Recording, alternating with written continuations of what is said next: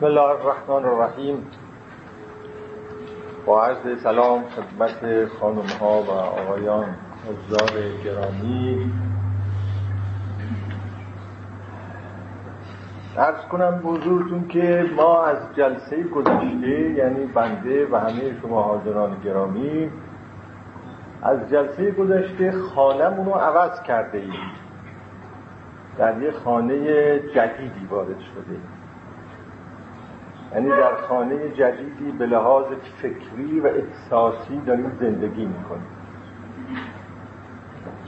بحث هایی که در جلسات قبلی داشتیم تحت عنوان وجود شناسی فلسفی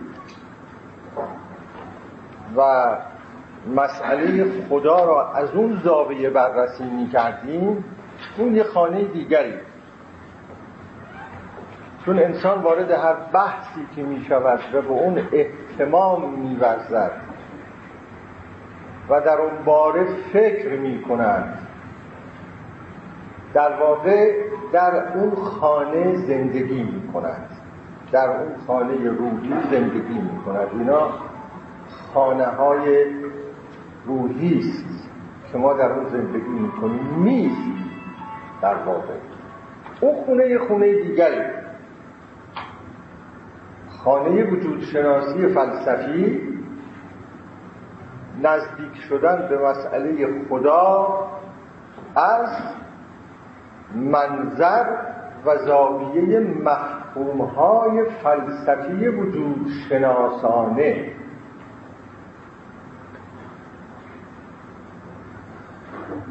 این قبیل خانه ها که ما در اون سکونت داشتیم خانه های محدودی است. به این معنا که افق دید افق دید درونی انسان ها در اون خانه ها بیکران نیست. کران داره. مفهوم ها چارچوب هایی داره و وقتی ما در چارچوب اون مفهوم ها فکر می‌کنیم در یک خانه درونی محدود که چهار دیوارهای اون برای ما مشخصه زندگی می‌کنیم. اما بحث هایی که از جلسه گذشته شروع کرده ایم اینا بحث های وجود شناسی فلسفی نیست معناشناسی فلسفی است. در واقع. معناشناسی فلسفی. خانه معناشناسی فلسفی کران نداره. افق درونی انسان در اونجا ساحل نداره. معنا بی ساحل است. می شود بی پایان در اون خانه جلو رفت و افق یکی پس از دیگری گشوده میشه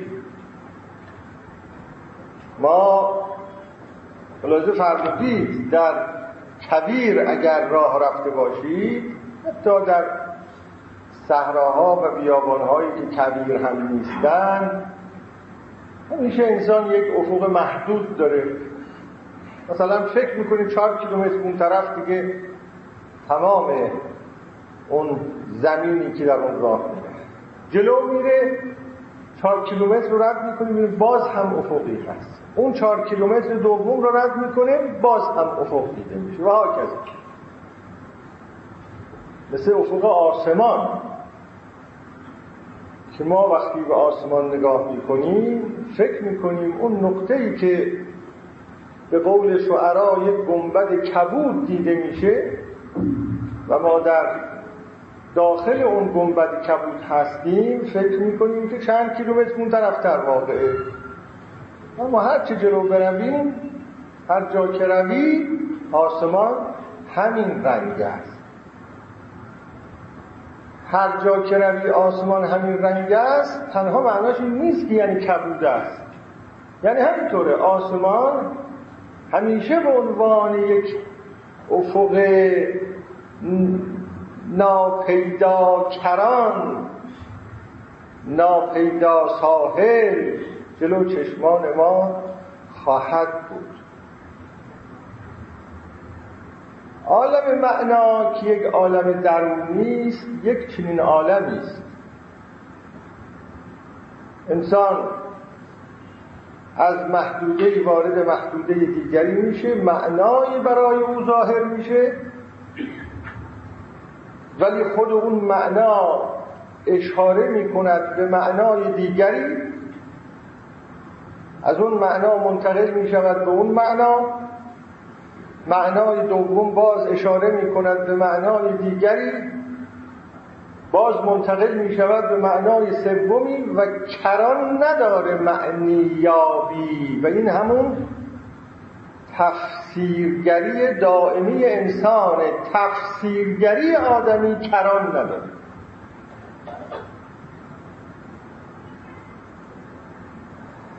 اونجا با ما با مفهومهای تازه مواجه هستیم. غیر از آن مفهوم ها که در وجود شناسی فلسفی با آن مواجه بودیم. اونجا اگر با مفهوم وجود امکان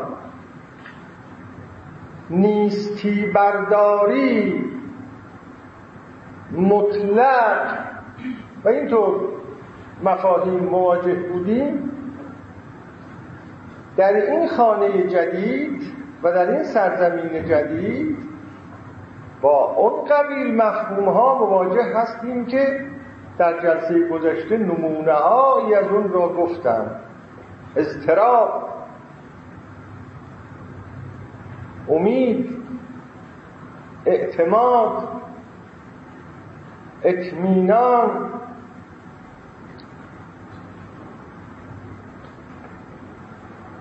نگرانی عشق. و خیلی چیزایی. ارزش خوب بد پایانداری بیپایانی مرگ. و خیلی چیزایی. برای اینکه شما با حافظ آشنایید با رومی هم آشنایید که این روزها هم روزهای متعلق به اون مرد بزرگ جلال الدین رومی است و از طریق خبرهای خارجی مطلع شدیم که استاد شجریان اونجا داره محشر می‌کنه. جای هممون خالی. و بله، واقعا جای هممون خالی. چند بیت از حافظ رو براتون می‌خونم که این چند بیت حافظ اساسیه اون خونه جدیدی را که ما می‌خوایم در اون خونه زندگی کنیم چند هفته به ما نشون میده این اساسیه از چه سنخه این مفهوم ها از چه سنخه نمی‌خوام حافظ شناسی بکنم. ولی می‌خواهم نمونه هایی براتون در اول این بحث ها آشکار بشود که ما با چه جور حرفهایی با چجور سخنهایی با چجور مفهومهایی بعد از این سر کار داریم به سر جام جمع اونگه نظر توانی کرد که خاک میکده کهل بسر توانی کرد. مباش بیمه و مطرب که زیر تاق سپر بدین ترانه غم از دل به در توانی کرد. گل مراد تو اونگه نقاب بکشاید که خدمتش چون نسیم سحر توانی کرد. گدایی در میخانه طرف اکسیری. گر این عمل بکنی خاک زر توانی کرد.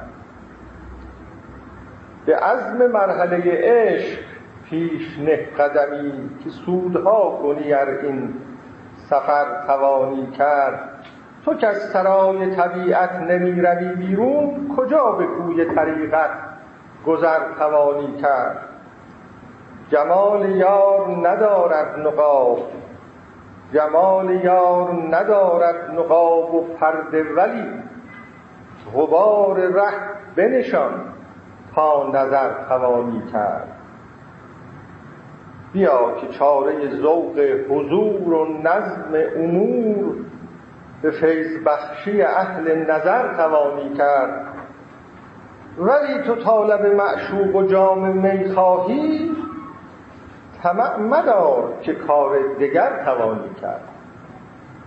دلا ز نور هدایت گر آگهی یابی چو شمع خنده زنان ترک سر توانی کرد. گر این نصیحت شاهانه بشنوی حافظ به شاهراه حقیقت گذر توانی کرد. در دو بیت دیگه هم از یه جای دیگه بخونم از باب تنوع. سالها دل طلب جام جم از ما می‌کرد وانچه خود داشت ز بیگانه تمنا می‌کرد گوهری که از صدف کون و مکان بیرون است طلب از گمشدگان لب دریا می‌کرد. و باز دو بیت دیگر ساقیا جام میم ده که نگارنده غیب نیست معلوم که در پرده اسرار چه کرد. اون که پر نقش زد این دایره مینایی کس ندانست که در گردش پرگار چه کرد. صدها و هزارها از این قبیل بیت ها شعرها شما در حافظ می‌بینید در مولانا می‌بینید در سعدی می‌بینید در صناعی می‌بینید در خیلی های دیگه می‌بینید ملاحظه می‌کنید؟ این مفاهیمی که در اینجاها به کار برده شده صدر بیرون از کون و مکان طلب جام جمع از کنم معلوم نیست در پرده اسرار چه نقشی کشیده شده و این قبیل چیزی اینا یه اساس دیگری است. اینا یه خانه دیگری است یه قلمرو دیگری است. تمام اینها خانه و قلمرو معانی است. به نحوی. البته اون معانی که شما در حافظ میابید با اون معانی که در مصنوی رومی میابید با اون معانی که در عطار میابید تفاوتهایی داره. اما همه اینها قلم رو به معانی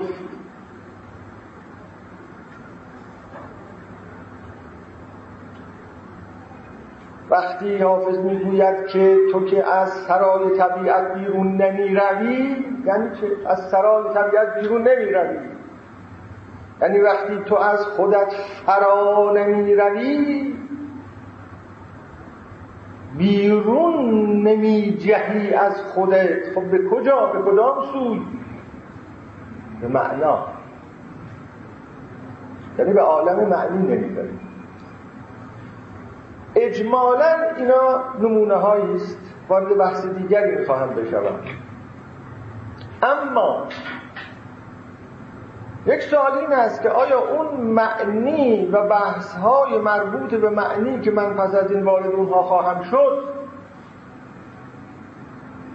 و در معناشناسی معناشناسی فلسفی که شاخه از فلسفه های جدید و مدرنه. آیا معنا در این شاخه دقیقا کلمه معنا همان است که مثلا در دیوان حافظ وقتی با معنی برمیخوریم یا در مولوی همه صورتا دو تو معنا یا همچه چیزایی در مولوی هم زیاد هست خیلی زیاد هست. صورت. معانی صور و معانی. آیا این همونه یا یه چیز دیگر این شاید در آخر ما به یه نتیجه گیری بتونیم در این باره برسیم. ولی به طور کلی شبیه این به این عالم که الان یه تصویری تقریبا شما ملاحظه کردید داریم وارد می‌شویم. تقریبا. با قید تقریبا. خب این یک به اصطلاح پیش غذا که معلوم بشود که ما سر چه سفره میخواییم بنشینیم.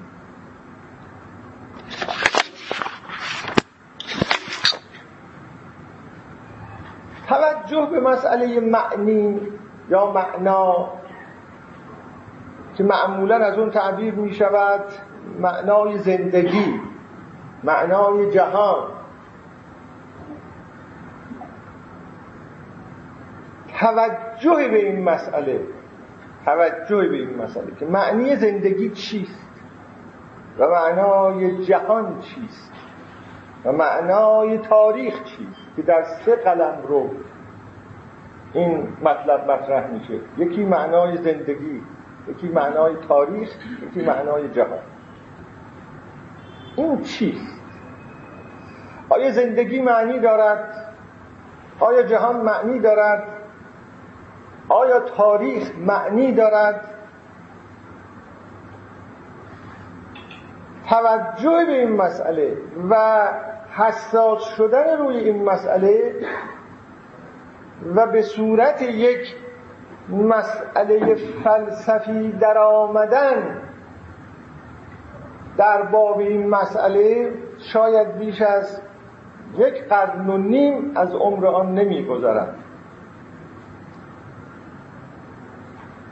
که این مطلب عنوان میشه به این شکل عنوان میشه که معنی زندگی ما چیست؟ معنی جهان چیست؟ معنی تاریخ چیست؟ به این شکل.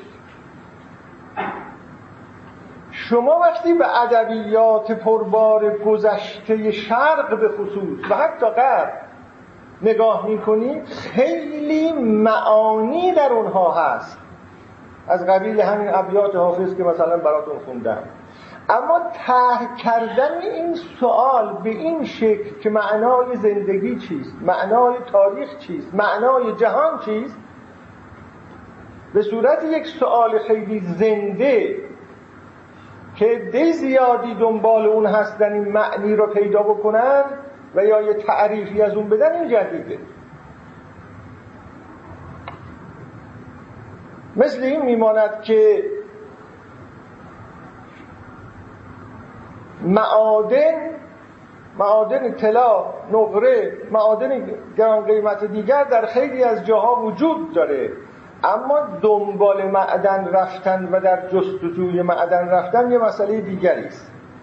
جواهرات در خیلی از جاها هست اما جواهر را جستجو کردن مسئله دیگری است. این جستجوی جواهری به نام معانی که در طول تاریخ با اون معانی انسان ها زندگی می‌کرده و خیلی هم عادی بوده اش براشون. و جا افتاده بوده براشون. و خودشون توجه نداشتن که با یک معنایی دارن زندگی می‌کنن بلکه نفس زندگی را میزیستند و در آگاهیشون این نبود و این جستجو را نمی‌کردن که معنی زندگی من چیه. اما با یه معنای زندگی می‌کردن. حالا اون معنا هر چه بود در گذشته اینطور. پس از آن که تمدن جدید غرب تحولات خاصی پیدا کرد سه تا مکتب پیدا شد. که تقریبا این سه تا مکتب نشون می‌داد که چگونه مسئله در معنا زندگی کردن و با معنا زندگی کردن از دست انسانها بیرون رفته و زندگی انسانها خالی شده از معنا. از اون موقعی که در احساس و درک انسان ها وارد شد که هیچ معنی درک نمی‌کنن از زندگیشون و هیچ معنی درک نمی‌کنن از جهان و هیچ معنی درک نمی‌کنن از تاریخ به زحمت افتادن به رنج افتادن به یأس افتادن. و وقتی انسان این حالت رو پیدا می‌کنه در این صدد برمیاد به طور آگاهانه که سوال کنه آیا این زندگی معنی داره؟ اگر زندگی همین است که مکرر میگذرد صبح شب بخوابیم صبح بلند شیم کار کنیم یا این دوباره خسته بشیم دوباره شب بخوابیم دوباره غذا بخوریم به قول اون شاعر گر همه دیدن یک سلسله مکروهات است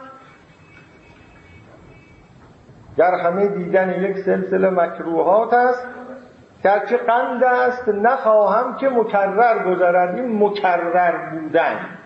که آدم رو ملول می‌کنه. مکرر بودن. تکرار روزمرگی. اینو مطرح.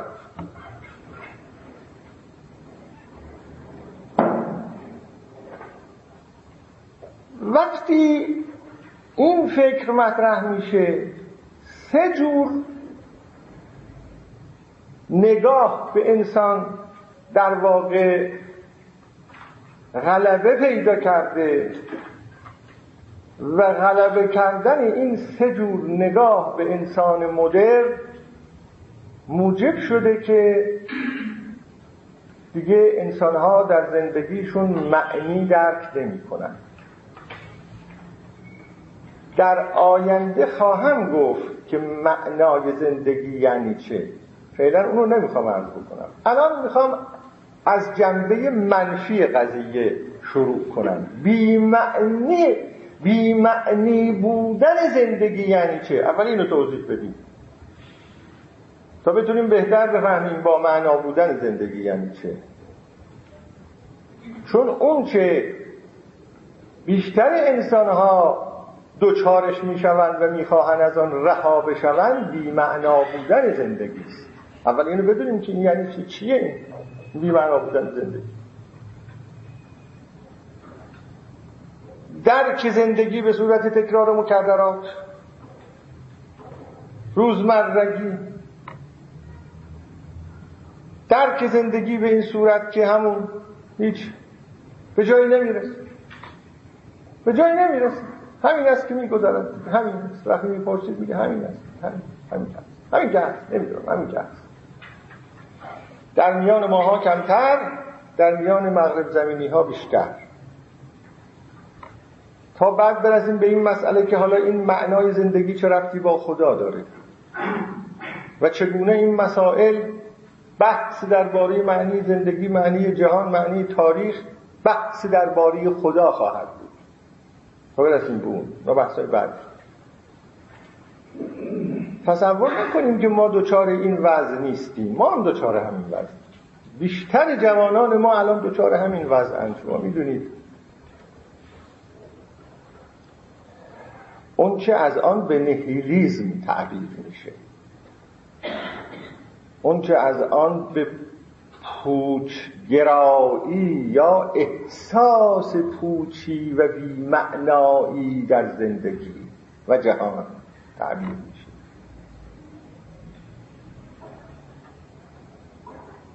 ما هم داریم. ما هم این ابتلاعات رو الان در جامعون منتها یه مسئله هست. در غرب هم همینطوره در اینجا هم همینطوره. انسان چون تحمل این وضع براش سخته کوشش می‌کنه با ایجاد مشغله ها از روبرو شدن با این احساس فرار. فرار می‌کنه آدم. ممکنم از خودش درک نکنه که داره فرار می‌کنه. برخورده اید به انسان هایی که یک روز نمی‌توانند تنهای تنها زندگی کنند. حتما برخورده یک یک شبانه روز نمی‌تونن تنها زندگی کنن. تنها خودشون باشن به خودشون وحشت آور است براشون. سخت است براشون. همیشه باید با یکی باشن. یا اگر کسی نیست حتما تلویزیون نگاه کنن. حتما روزنامه بخونن. حتما یک کتاب. با یه چیزی خودشون مشغول بکنن. ممکن است بفرمایید که خب انسان که نمی شود با چیزی خودش رو مشغول نکنه. انسان یک موجود مشغولیت خواه یا اشتغال زاست یا معطوف به اشتغاله. اصلا این موجود این چنینیه. اگر این رو هم قبول کنیم مگر انسان نمی‌توانه با خودش مشغول باشه؟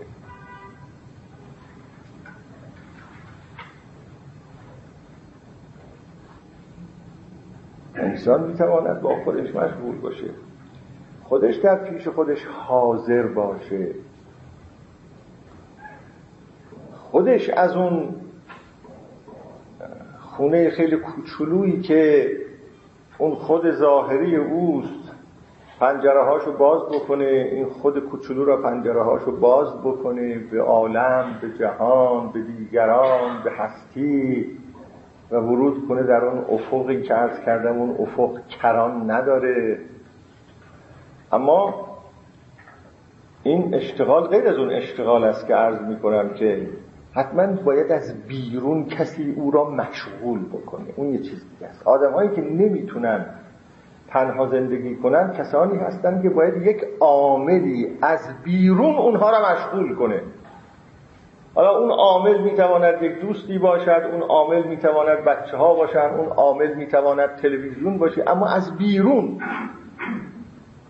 چون اینا درکی که از خودشون دارن انعکاس عوامل بیرونی است. اون چه عوامل بیرونی اینها را نشون میده اینا آن هستن پیش خودشون.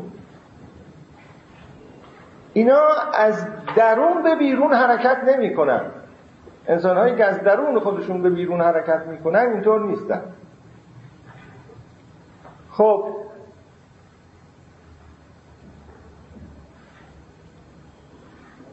هست بنابراین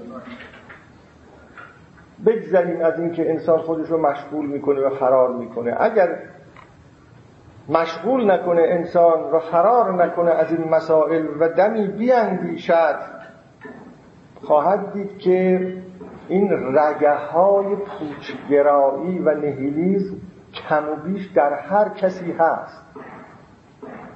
منتها دیگه نهیلیست و پوچگرا اون کسی است که این حالت بر او غلبه پیدا کرده است. هر انسانی امکان پوچگرا بودن داره. همونطور که هر انسانی امکان معناگرایی داره. این امکانات وجود انسانی هیچ کس طبیعت فرشته خو نداره. اگر فرشته موجودی باشه که مثلا در اون یأس راه نداشته باشه نمی‌دانیم ما.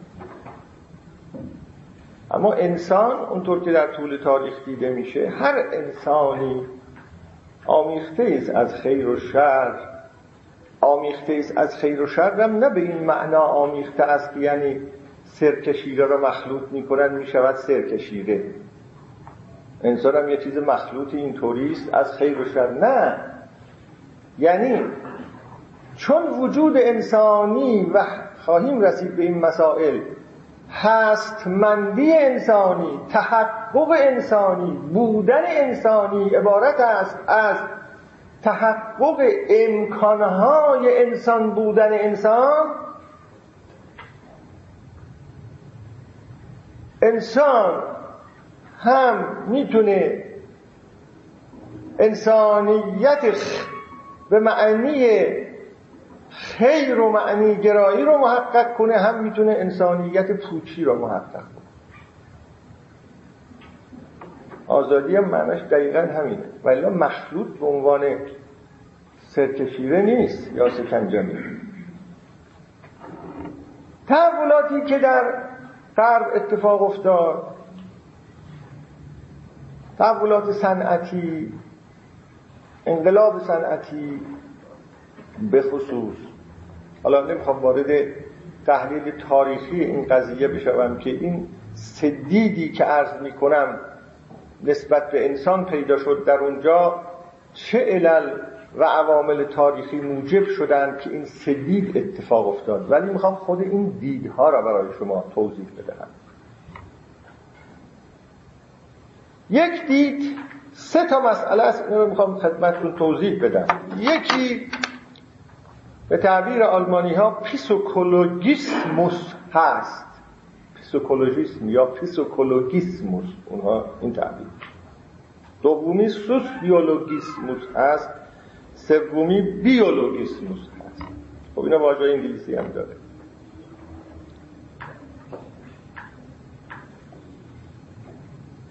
اگر بپرسن از کسی انسان چیست؟ مسئله مسئله انسان. تمام این حرفهایی که ما داریم اینجا می‌زنیم مربوط است به انسان. در واقع مربوط است به اینکه انسان چیست. اگر از معنی حرف می‌زنیم از معانی حرف می‌زنیم اگر از عشق حرف می‌زنیم اگر از عقل حرف می‌زنیم اگر از بیرون رفتن از سرای طبیعت حرف می‌زنیم اگر از این حرف می‌زنیم که نمی‌دانیم در پرده اسرار چه کرده اند یعنی نمی‌دانیم سرنوشت ما چیست یعنی نمی‌دانیم آغاز چه بوده است و انجام کدام است.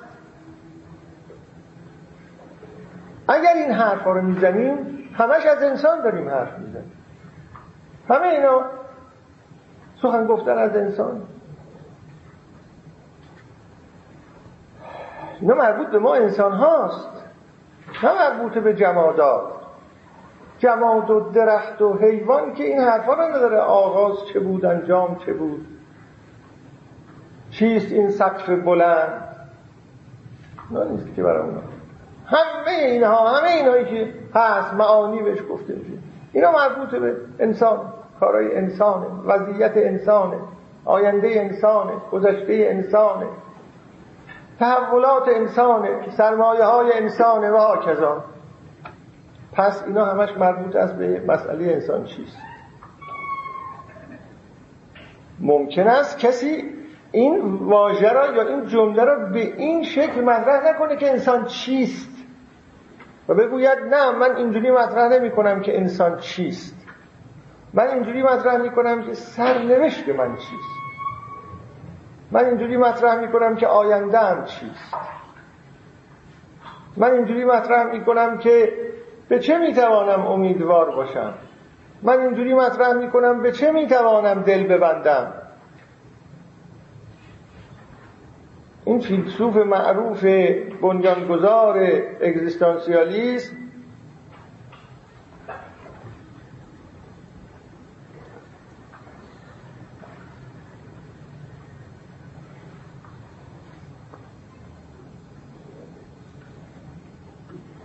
کیرکگارد کیرکگارد این شخص. فیلسوف سوئدی. قرن 19 که در جوانی هم ماند ولی ولوله در عالم فلسفه انداخته. او می‌دونید چی میگه؟ میگه حقیقت برای من آن نیست که قطع نظر از من اون حقیقت باشه. حقیقت برای من اون چیزی است که برای خاطر اون زندگی می کنم و برای خاطر آن می میرم حقیقت حقیقت آن است که من برای خاطر او زندگی می کنم و به پای او می میرم و برای او میمیرن یعنی یعنی از زاویه انسان سرنوشت انسان چه چیز ارزش این را دارد که من زندگی کنم؟ برای او زندگی کنم.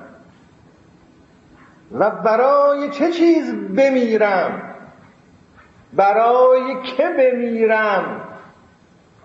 نه اینکه یعنی مثل حیوان تپش قلبم از کار بیفته بمیرم. این مردن اون مردن نیست. و این زندگی کردنم اون زندگی کردن نیست. دیدید ما یک جمله خیلی مبتزلی همه با هم رد می‌کنیم. فلانی برات میمیرم. خیلی مبتزل اینا رو رد می‌کنیم. اما خیلی معنی داره این حرف. با تو زنده هستم. برای خاطر تو زنده هستم. این تعارف ها رو این مرتب می‌کنید اگر یک روز تو رو نبینم دیوونه میشم. از این حرفا دیگه می‌دونید که هست. حیف که ما اینا رو خیلی مبتزل می‌کنیم. اما اینا معانی خیلی بلندی داره. برای تو زندگی می‌کنم. برای تو میمیرم. در قرآن آمده ان صلاتی و نسکی و محیای و مماتی لله رب العالمین در اون معنای بلندش آمده. در این آیه گفته نمی شود خدا منو زنده می کند خدا منو می آفریند خدا منو می میراند. این نیست. می‌گوید زندگیم برای توست خدا مردنم برای توست. ان صلاتی و نسکی و محیای و مماتی. مناسکم نیایش و دعایم. و زندگی کردنم و مردنم برای توست. این, این, این معنی ایام محرم هست و مسئله شهادت در ذهن حاضر میشه شهادت چیست؟ شهادت در مفهوم دینی کلمه چون شهادت مفهوم های دیگه هم داره در مفهوم دینی کلمه مردن برای خداست. شهید کسی است که برای خدا میره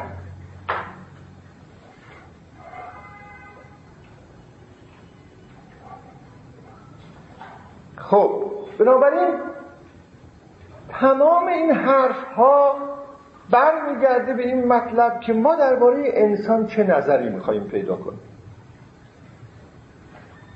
از چه زاویه میخواییم بهش در چه چیز میخواییم خلاصش کنیم؟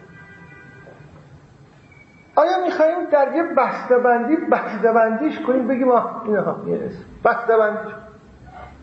مفهوم ها بسته‌بندی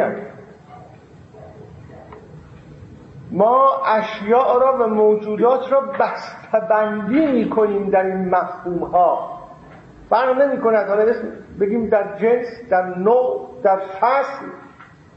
نوعی که مرکب است از جنس و فصل اون اصلاحات منطقی را بیاریم مقولات را بیاریم مقولات دهگانه را بیاریم. بیشتر از دهگانه را بیاریم. اینا بسته‌بندیه. مسئله اینه که آیا انسان میشه بسته‌بندی کرد؟ یا انسان نمیشه بسته‌بندی کرد؟ میشه گفت انسان یعنی این تمام شد؟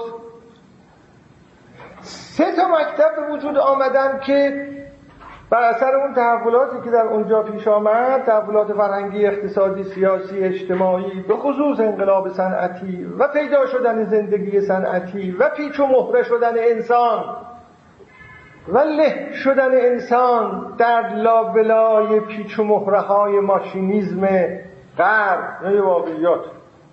اینا رو نمیشه منکر شد خودشون میگن همین همینطوره دیگه.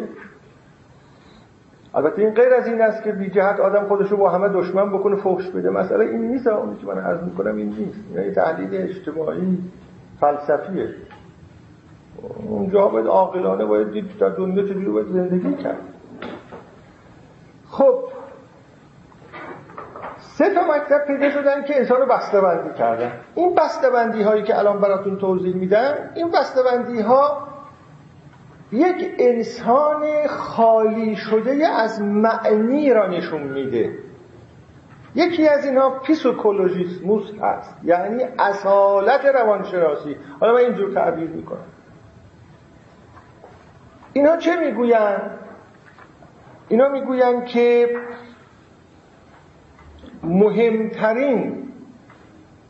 سرمایه های انسانی را که در طول تاریخ انسان اندوخته. و با اونها انسانیت خودش رو معنی کرده. و با اونها زندگی کرده. همه اینها را می شود تقلیل داد. فروکاست به یک سلسله رویدادهای روانی.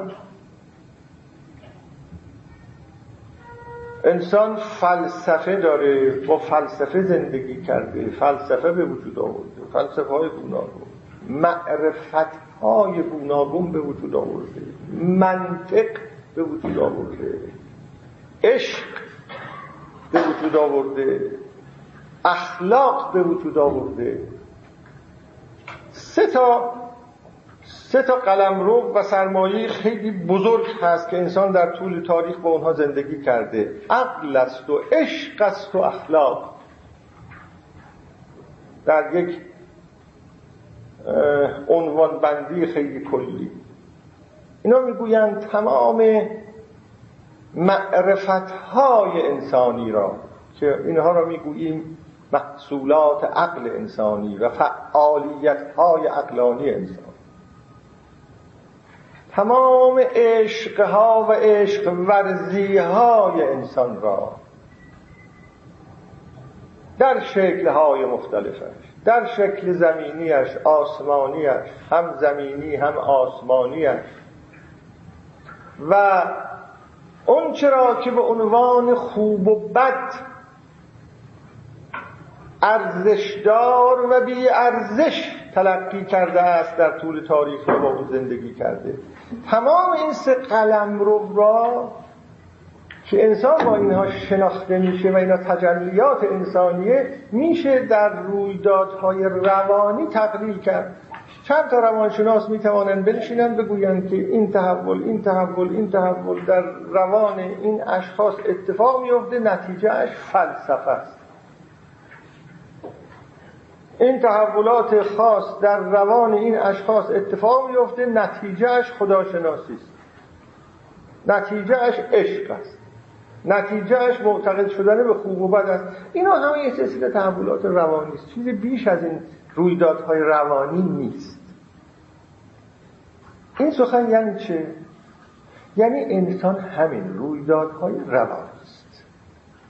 فروکاهش یعنی تقلیل یعنی یعنی وقتی انسان را می‌بینی ارز کنم همچون حساب کتاب خاصی که این غیر از سنگ است غیر از جماد است غیر از موجودات دیگر هست. این یه شرافت خاصی داره این یه قداست خاصی داره. این انسان یه چیز دهن پر کن. اینا اینا بیرفته یعنی چه همینه. مثلا همینه. یه سلسله رویدادهای روانی است. چطور مثلا آدم برادرش مدتی است ندیده یه دفعه می‌بینه خوشحال میشه؟ پدرش رو از دست میده غمناک میشه.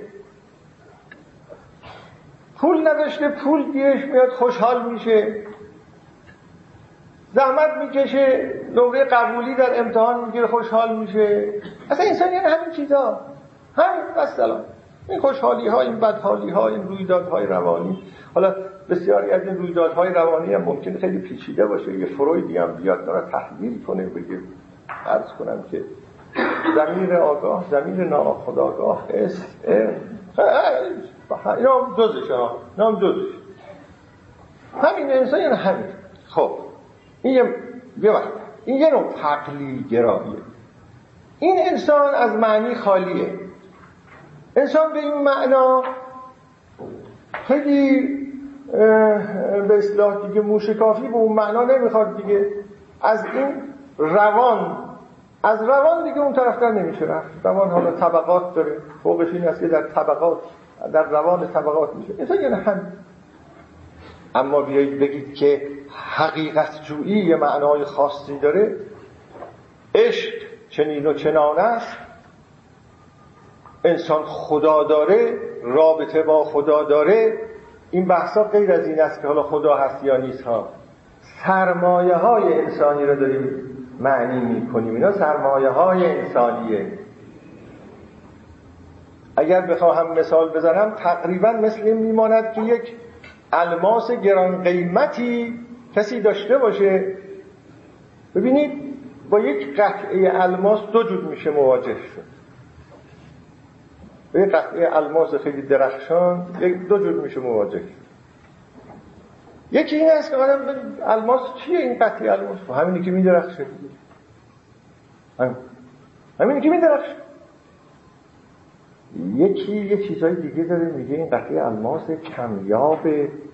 ارز کنم که دست هر کسی نمیفته این نماد خیلی چیزها هست. هی شروع می‌کنه برای اون یک تفسیری قائل شدن. حالا اینا هم یه جور معنا دهیه به اصطلاح.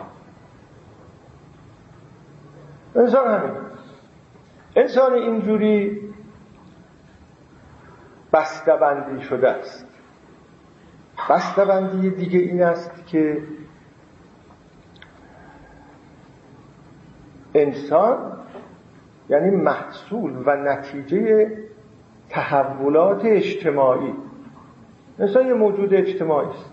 به این معنا موجود اجتماعی است که هر انسانی در یه خانوادی به وجود میاد. پدر داره مادر داره. در داخل یه فرهنگی بزرگ میشه. در داخل یه سلسله ارتباطات اجتماعی بزرگ میشه. یادگیری یه مسئله مهمیه. خیلی چیز رو یاد می‌گیره. او در جامعه اثر می‌ذاره جامعه در او اثر می‌ذاره. تحولات اجتماعی رویدادهای اجتماعی یه اثر و نتیجه ازش بیرون میاد به نام آقای فلان خانم فلان. اینم بسته بندی کردن انسان هست به صورت یک پدیده اجتماعی محض. عشق چیه؟ فلسفه چیه؟ معرفت چیه؟ اخلاق چیه؟ همه اینا محصولات اجتماعی. اینم یه دور بسته‌بندی بسته‌بندی سوم این است که تمام اون چی که سرمایه های انسانی است و انسانیت با اون معنی میشه تمام اینها در یک سلسله پدیده ها و تغییرات بیولوژیک توجیه گردد بیولوژیست بیولوژی. مغز انسان اینطور کار می‌کنه معده انسان اینطور کار می‌کنه دستگاه گوارش انسان اینطور کار می‌کنه. بیولوژی مربوط به انسان. و انسان آقای فلان خانم فلان اثر و نتیجه است از یک سلسله تحولات بیولوژیک. حتی تفکر او صرفا همینه. درباره تفکر انسان چیزی بیش از این نمی‌توانیم بگوییم که سلول های مغزی یه فعالیت های خاصی می‌کنن ازش فلان فلسفه بیرون میاد. سلول های تغییرات خاصی درش اتفاق میفته طرف عاشق میشه. سلول های مغز تحولات خاصی درش اتفاق میفته خداپرست میشه. سلول های مغز و اعصاب یه تحولات خاصی درش اتفاق میفته ممکن خدا میشه همین. چیزی بیش از این نیست که همین. هیچ چیزی دیگه غیر از این نیست.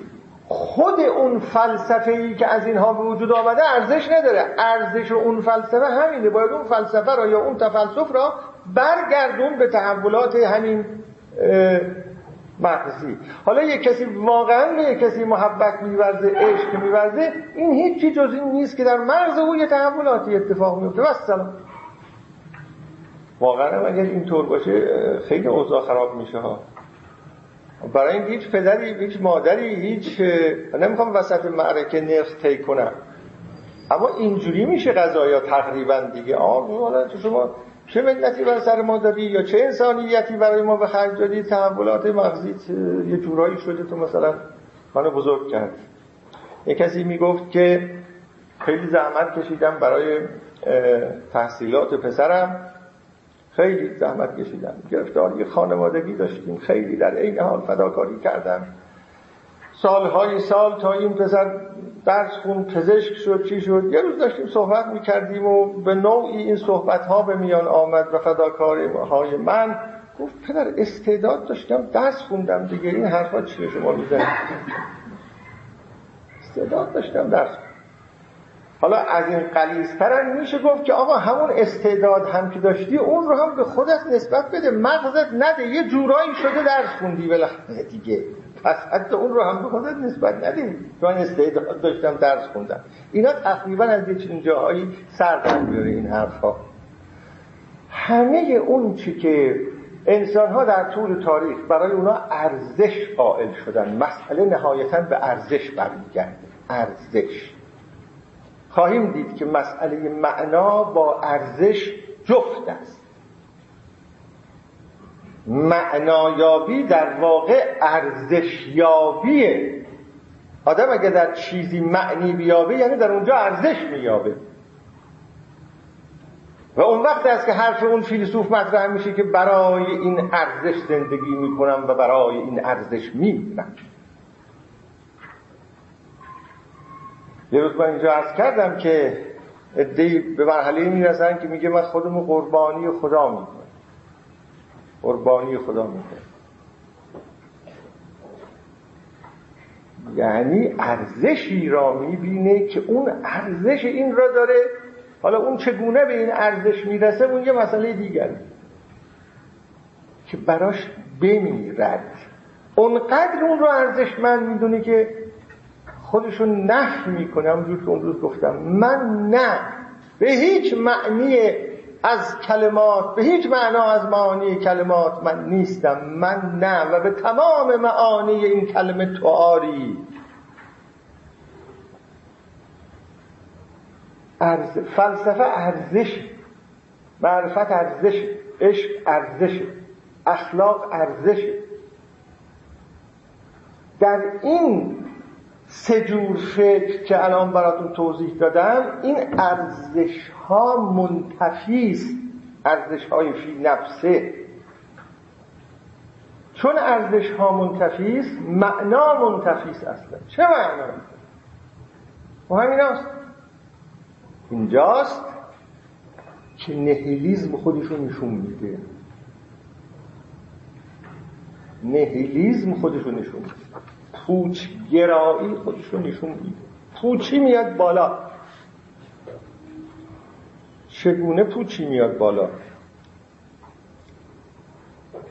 شما فکر می‌کنید انسان اون موقعی که پوچی احساس می‌کنه چیه هویت این احساس پوچی؟ نمی‌دانم. از کردم هر انسانی گاهی احساس پوچی می‌کنه منتها در شدت و ضعفش فرق داره. حتی ممکنه بعضی های چند روزی این احساس پوچی براشون غلبه بکنه تا از اون حالت بیان بیرون. بیشتر ماها یه نوع افسردگی هایی داریم. حالا بعضی ها افسردگی هاشون خب اینو دیگه روان پزشک ها می نویسن روان شناس ها می نویسن دیگه من درز نمی کنم که. طول می‌کشه مال بعضی ها طول نمی‌کشه. مثل طبیعه میاد میره در بعضی ها مزمن میشه. و نوعی از این افسردگی ها افسردگی های مربوط به این احساس پوچیست فرسوایفلوند من هنوز برای این فرسوایفلوند که دانشمندان آلمانی به کار می‌برن هنوز نتوانستم یک واژه خیلی مناسبی در فارسی پیدا بکنم. یأس ازش تعبیر می‌کنن اگر از آیون و خانم های کسی باشه که یک واژه بهتری در فارسی پیشنهاد کنه یأس. حالا من به نظرم میاد یأس. ناامیدی. یأس. چیه حقیقت یأس؟ آیا حقیقت یأس این است که جهان نیست؟ واقعیت نیست؟ کسی که دچار یأسه کسی که دچار پوچگراییه اگر از او بپرسید که خانم آقا این که می‌گویی من احساس پوچی می‌کنم هیچ دیگه برام ارزش نداره. چیه واقعا؟ این حالت تو چیه معنی چیه دقیقا؟ آیا به شما می‌گوید که یعنی دیگه تا حالا فکر می‌کردم آسمان هست اما حالا فکر می‌کنم آسمان نیست؟ فکر می‌کردم زمین هست که ما روی زمین زندگی می‌کنیم اما الان به این نتیجه رسیدم که زمین نیست. آیا می‌گوید فکر می‌کردم تو برادر من هستی اما الان فکر می‌کنم که برادر من نیستی؟ خواهر من هستی اما الان فکر می‌کنم که دیگه نیستی خواهر من. یعنی واقعیت ها دیگه از جلو چشمای او دور میشه. منکر واقعیت میشه. منکر هستی میشه. چیه پوچگرایی؟ انکار هستی است. انکار واقعیت این که نیست. پس چیه؟ شاید اگه نکته به نظرتون می‌رسه بفرمایید. چیه پس؟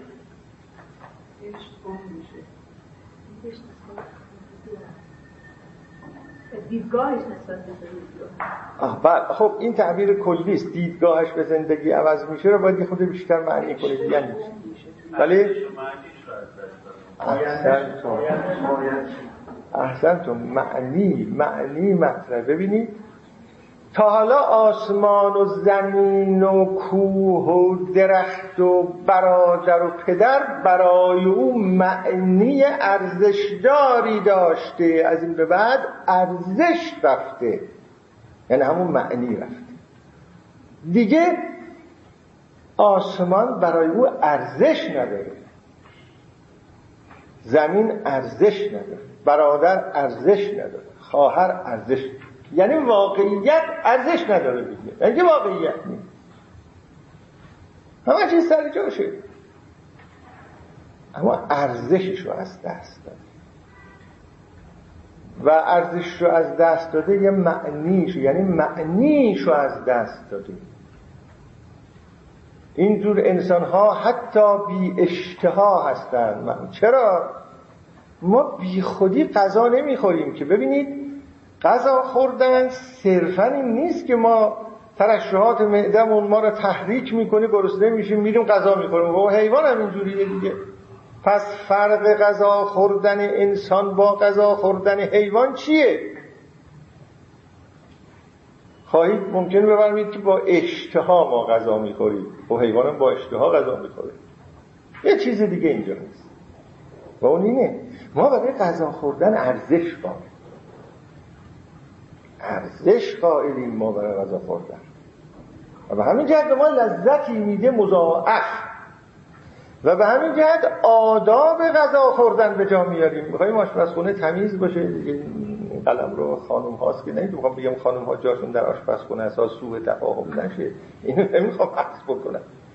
ولی خانم ها اینو بهتر می‌دونن که مواظب مرد آقایون بیرن آشپزخونه کثیف می‌کنن و خانم ها معمولا می‌خوان آشپزخونه تمیز باشه.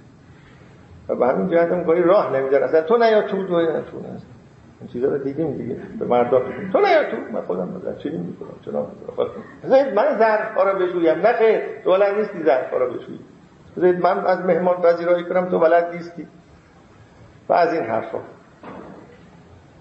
ما آداب داره غذا خوردن. چرا؟ برای اینکه به غذا خوردن ارزش قائلیم و هر چه فکر می‌کنیم که یک نظافت خاصی رو به کار ببریم نمی‌دونم بشقاب ها رو به نوع خاصی بچینیم غذا رو به یه رنگ خاصی دراریم. علاوه بر اینکه ما رو سیر می‌کنه یک ارزاع دیگری هم به ما میده و اون ارزاع رسیدن به ارزشه در لباس هم همینو داریم در لباس پوشیدن هم همینو داریم در ارزاع همه هوایجمون این را داریم. انسان با حیوان تفاوتش این است که ارزاع هوایج که بیکنه برای این ارزاع هوایج یه ارزشی قائله علاوه بر اینکه حاجتش ارزاع میشه. علاوه بر اینکه نیازش ارزاع میشه. و بر همین اساس هم هست که این ارزاع احتیاجات را طبقه بندی می‌کنه در اولویت اول اولویت دوم اولویت سوم. این اولویت بندی در ارزاع هوایج اولت بندی در ارزش هاست. البته اینها ارزش های دست دومه. نهایتا همونطور که در آینده خواهم گفت این ارزش های درجه دو درجه سه نهایتا باید برگردن به سلسله ارزش های درجه اول و اون ارزش های درجه اول هم نهایتا باید برگرده به یک ارزش مطلق. که دیگه اون ارزش مطلق خودش ارزشه. نه برای خاطر اینکه ما را به یه هدفی برسونه و به یه رضایت خاصی برسونه خودش ارزشه. یعنی به قول کرکگارد آن هست که می‌توانم برای او بمیرم. آن هست که می‌توانم برای او زندگی کنم. این پوچیه. احساس پوچی اینه. اگر این احساس پوچی دست داشته باشه واقعیت سر جاش هست اما این اون چیزی که سر جاش هست دیگه برای آدم ارزش نداره. و اون جهت اشتها هم نداره. اشتها نداره یعنی در واقع ارزشی برای غذا خوردن قائل نیست. ارزشی برای خوردن قائل نیست. نه اینکه معدش کار نمی‌کنه. نه اینکه معدهش ترشحات نداره. اینو روانشناس بهتر از من می‌دونن. اینا گاهی اوقات مسائل روانتنی است. بسیاری از اشخاصی که این مشکلات رو دارن در دستگاه هاضمه مراجعه می‌کنن و پزشک اندوسکوپی می‌کنه دقیق معاینه می‌کنه یا در خانم در دستگاه هاضمه هیچ مشکلی وجود نداره. شما اگه نمی‌تونی غذا بخوری یا اختلال معده داری روانی قضیه یعنی اون دستگاهی که با ارزش و اینها سر و کار داره اون دستگاه یه اختلالاتی درش پیدا شده در واقع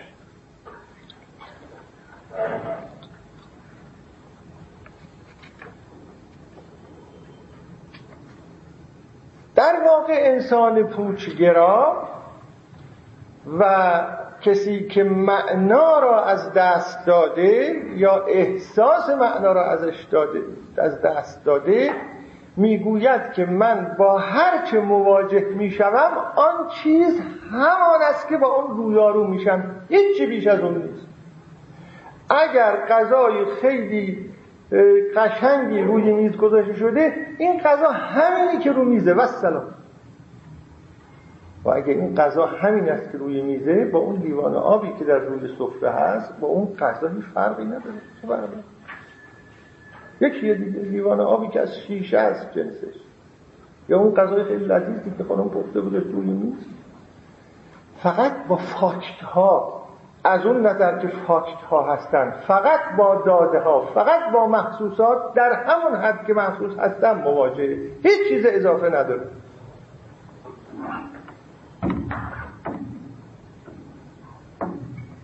اون وقت اگر اینجا ما بخوایم باب فلسفه زیباشناسی را وارد کنیم که باز مربوط میشه به عالم معانی انسان که دیگه وارد یک دریا یا اقیانوسی میشیم که دیگه نمی‌تونیم بیرون بیاییم. چرا یکی یکی را بسیار زیبا می‌بینه ولی دیگری اون رو اصلا زیبا نمی‌بینه؟ معروف است در داستان لیلی و مجنون. که گفتن آخه چه خبره؟ اینقدر شما مجنون این لیلی هستیم لیلی سیاه هست سیاه چرده است زیبا نیست چه نیست چه نیست؟ پاسخ او معروف است گفت از چشم مجنون به او نگاه کنید. از چشم مجنون که نگاه کنید بسیار زیبا یعنی چه؟ یعنی مسئله فقط دیدن فاکت ها نیست. مسئله فقط دیدن داده ها نیست که در بد به نظر انسان با اونها رویارو میشه. این نیست که. اینا همه سرمایه های آدمیه. این سه مکتب و امثال این سه مکتب در اینها و در این جور نگاه ها همه اینها تبدیل میشه به یه مش فاکت های بیرو بیجان. داده های صرف. اون وقت نتیجه چی میشه؟ نتیجه این میشه که می‌بینید بسیاری از انسانها زندگیشون را که نگاه می‌کنید اطرافشون پر است از اشیاء لوکس از فرش های گران قیمت از مبل های گران قیمت ساختمان بسیار مجهز بسیار عالی شیک تو کاخ نشسته اروپا میره این ور میره اون ور میره تفریحاتش چنین اما اگه بتونی یه ذره تو دلش راه پیدا بکنی می‌بینی که چنان بی تفاوت به همه اینها نگاه می‌کنه.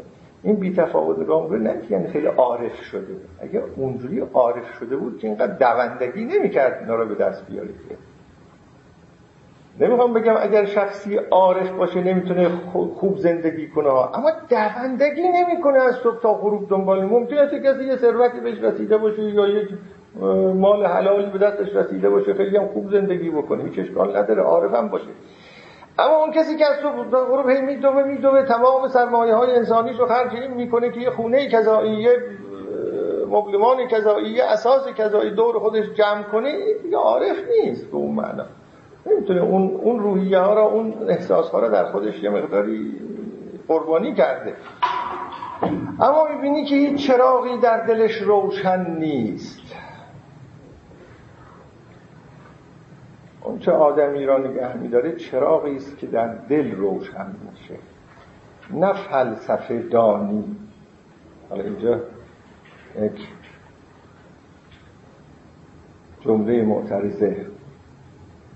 نه فلسفه دانی نه قیل و قال نه وجود شناسی فلسفی. اینا بحثای قیل و قال هست چراغی است که در دل روشن میشه. شاید در آینده برسیم به این. روشن شد شد نشدم نشد. هیچ کس هم طلبکار نیست. غالبا هم هیچ کس نمی‌دونه که این چراغ روشن میشه نمیشه. اونایی که گفتن طلب دائمی همینو در واقع گفتن.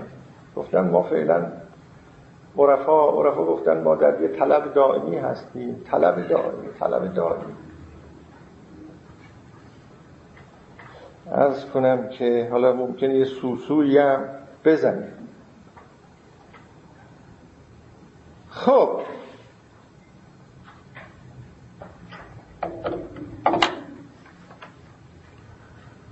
پس دو جور میشه به انسان نگاه کرد. یه وقت میگیم انسان بیش از یک دستگاه اتومات فکر کردن.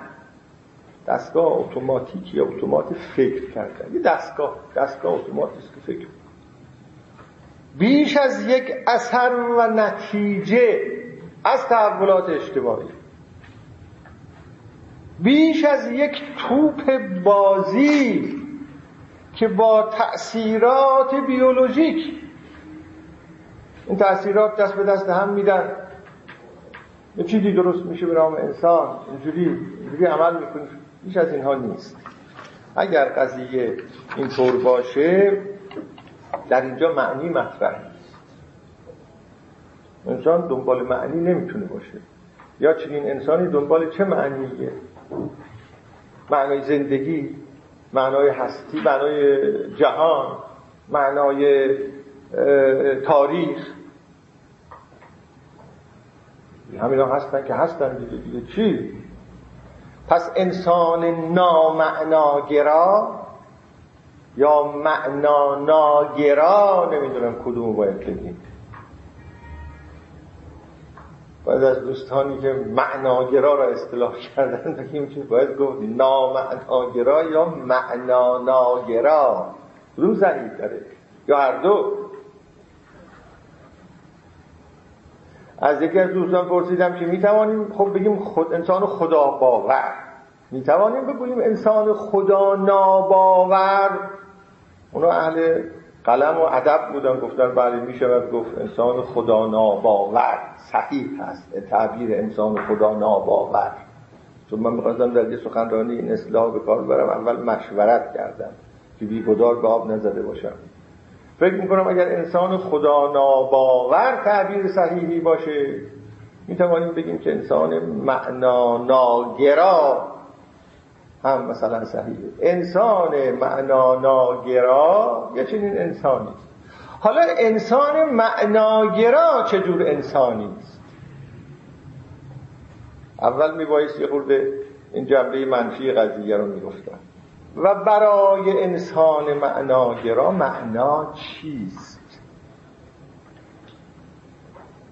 انشاءالله در جلسه آینده وارد این بحث میشارم فکر می‌کنم که این خانه جدیدی که درش وارد شده ایم اینقدر اندرون بیرونی داره و اتاقای زیاد داره که ما چند هفته ای مثل که اینجا معطل خواهیم بود و ظاهرا ارزش این رو هم داره که بمانیم در اینجا چند هفته ای تا ببینیم چقدر می‌توانیم پیش برویم. عرض من امروز در اینجا تمام میشه و آماده هستم که اگر پرسش هایی هست اونها بپردازم.